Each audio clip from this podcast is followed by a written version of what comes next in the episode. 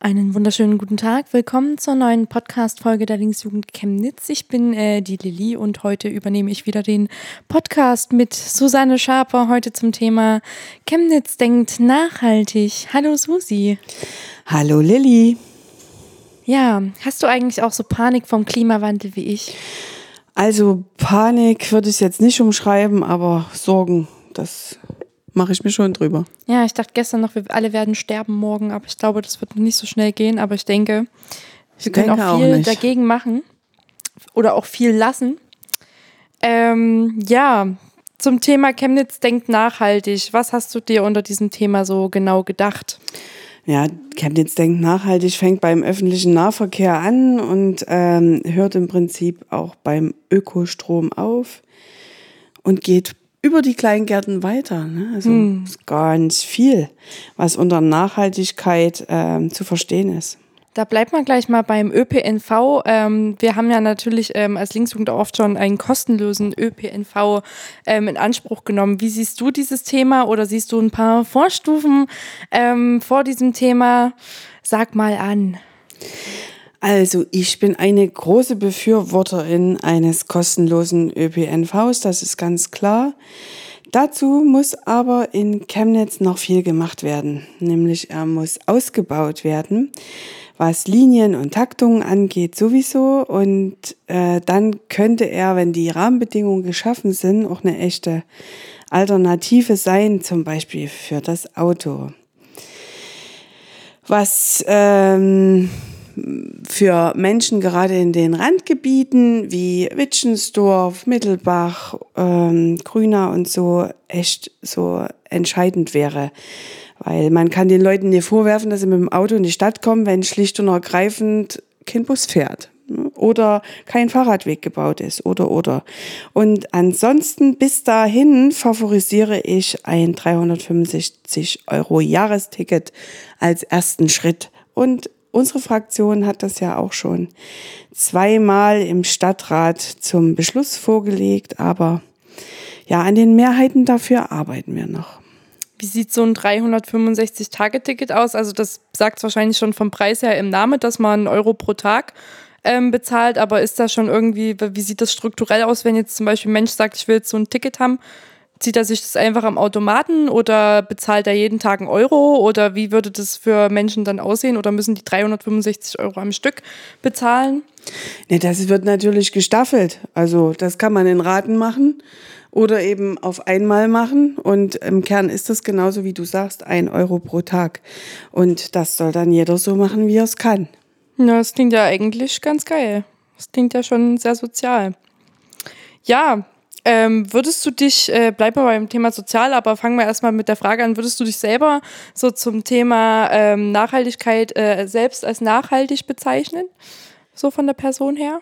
Also ich glaube schon, aber das ist natürlich ähm, manchmal leichter gesagt als gemacht. Aber was ich sagen kann, wir bemühen uns auch als Familie sehr. Das heißt, äh, wo früher halt die Schoki für 56 Cent gekauft wurde, wird jetzt geschaut, dass es fair gehandelte Schokolade ist ähm, für die Kinder und auch äh, für mich. Mhm. Und um nur ein Beispiel zu nennen, und wenn wir Autofahrten vermeiden können, dann tun wir das und geht im Prinzip dabei weiter, was man für, also Plastikartikel äh, und sowas kauft und mit Verpackung. Also wir versuchen da schon dolle drauf zu achten. Okay, ähm, und es gibt da natürlich auch das Argument so, dass sich nicht jeder immer so, auch gerade beim Einkaufen, äh, na, also nachhaltig kaufen, dass sich das nicht jeder leisten kann. Wie könnte man denn Nachhaltigkeit für Menschen, die nicht so viel Geld haben, einfach sozial gestalten? Mit 390 Euro Harz kommst du nicht weit im Biomarkt, nicht wahr? Das hat ja Kraftclub Club mit dieser Songzeile, finde ich, absolut zusammengefasst und ins Schwarze getroffen. Klimaschutz muss so gestaltet werden, dass er sozial gerecht ist. Und das unterscheidet uns, glaube ich, ähm, elementar auch von anderen Parteien, die sich für Klimawandel einsetzen. Ne? Ähm, viele oder manche können sich ähm, den Biomarkt leisten und vergessen aber leider dabei, dass es eben viele Menschen gibt, die das nicht können. Da, Der Klimawandel ist in meinen Augen dadurch auch dolle zur Klassenfrage geworden. Die ökonomisch Schwachen, ähm, die, die tragen ähm, mit ihrem CO2-Fußabdruck aber eben auch bei Weitem nicht so zum Klimawandel bei, wie zum Beispiel die in Anführungsstrichen ne, Businessfrau, also jetzt zwar klischeehaft, die mehrmals im Monat beruflich fliegen muss oder einen dicken SUV fährt. Es ist für mich auch eine Frage der Gerechtigkeit, dass letzteres auch stärker finanziell zur Verantwortung gezogen werden sollten. Ne? Also auch gerade für die Folgenkosten des Klimawandels.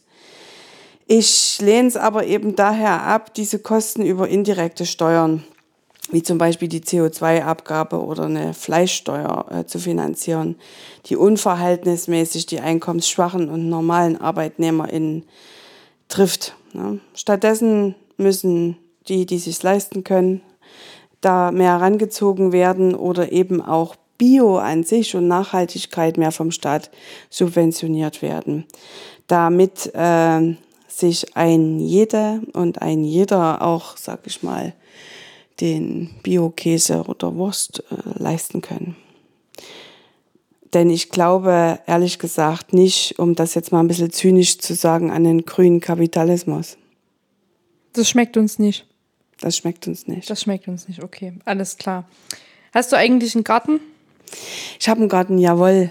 Jawohl. So einen kleinen Schrebergarten mit so einer kleinen Laube? Nee, noch, also dekadent, direkt am Haus. Direkt am Haus? Ja. Na da, na da. Alles klar. Und äh, da ziehst du dich quasi im Garten ein bisschen in die Natur zurück oder wie ziehst du dich da so ein bisschen natürlich äh, in, in natürliches Terrain? Tatsächlich in meinen Garten. In Und das Garten. ist auch alles äh, auch ein bisschen aufgrund des Zeitmangels. Ich glaube, einen Schrebergarten könnte ich gar nicht bewirtschaften, weil dann immer hier der Schrebergartenvorsitzende käme und sage, ihre Hecke ist zu groß. Oder du müsstest ja Arbeitseinsatz machen bei den ganzen anderen Gärten noch mit. So ist es. Und deswegen, bei mir haben Insekten und so echt himmelreich, weil Rasen gemäht und so, das ist jetzt nicht so oft. Hm. Es ah. darf alles wachsen. Baust du selber an? So ein bisschen? Ja. Ja, was baust du denn so an? Was, was findet man so in deinem Garten? Tomaten, Gurken und äh, dieses Jahr habe ich sogar lilane Paprika. Ja, und sämtliche Kräuter dieser Welt im Hochbeet. Also so ganz klassisch. Ich baue jetzt nichts Besonderes an. Zucchini und das, was man halt so abends auf dem Grill leben kann und was so für einen Salat halt gut geht. Und Himbeeren und Brombeeren habe ich auch. Alles klar. Regional ist ja wichtig, man merkt es. Jetzt kommen wir zu einer kleinen, äh, lustigeren Fragerunde. Es sind entweder oder Fragen, auf die du nicht vorbereitet warst. Ähm, aber die sind auch nicht schwer. Das sind einfach äh, lustige Entweder-Oder-Fragen. Davon gibt es drei.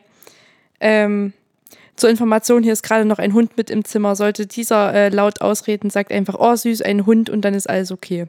So, erste Frage, Fahrrad oder E-Roller? E-Roller. Warum? Bin ich noch nie gefahren. Aber ah, bist du der Meinung, dass es schon geil ist? Kann ich mir vorstellen, ich würde es probieren wollen. Hm. Fahrrad kenne ich ja schon. Also bist du nicht so ein, so ein Boomer, der sagt, öh, die ganzen E-Roller, die fahren auf den Gehwegen und die hauen die ganzen Rentner um. Du hättest voll Bock, mal durch die Kante zu düsen. Würde ich mal machen. Ich würde auch versuchen zu vermeiden, die RentnerInnen umzufahren. Hm, ich finde es auch eigentlich geil. Ich war in Österreich mal E-Roller fahren. Es war sogar gar nicht so teuer. Da kannst du für 10 Euro am Tag den ganzen Tag rumdüsen. Das war geil. Cool. Kannst du immer so einen E-Roller freischalten. Hattest du keinen Weg. Aber gut, dann äh, ist es der E-Roller. Dann veganes Hühnchen oder Bräuler? Veganes Hühnchen. Warum? Ich bin seit jetzt mittlerweile 24 Jahren fleischlos. Ich Kein esse Bock? nicht, was er Herz hat. Kein Bock mal wieder so richtig einen Bräuler zu nee, essen? Nee, so überhaupt nicht. So einen geilen, so einen nee. leckeren Bräuler. Ganz und gar überhaupt nicht. Alles klar. Dann die letzte Entweder-Oder-Frage. Lieber ein ganzes Jahr wie Biomüll riechen oder das ganze Jahr über Biomüll essen? Dann will ich wie Biomüll riechen. Warum? Weiß schnell, weil mir wird so schnell schlecht, wenn ich verdorbenes Zeug esse. Okay. Alles klar. ist verständlich. Okay, gut, äh, das war's mit der Folge äh, Chemnitz denkt nachhaltig und äh, wir sehen uns das nächste Mal. Äh, zum Glück gibt es äh, keinen Geruchspodcast. Sonst Jetzt ist mir das äh, Mikro runtergefallen, sonst würde man äh, Susi riechen, wie sie nach Biomüll äh, müffelt. Aber ist alles gut. So. Wir sehen uns bei der nächsten Folge und äh, ja, ich hoffe, es hat Spaß gemacht. Danke, Susi, dass du da warst. Danke. Und wir gehen jetzt erstmal eine Runde E-Roller fahren, hä? So machen wir's. Geil. Alles klar. Diesmal durch die Kante.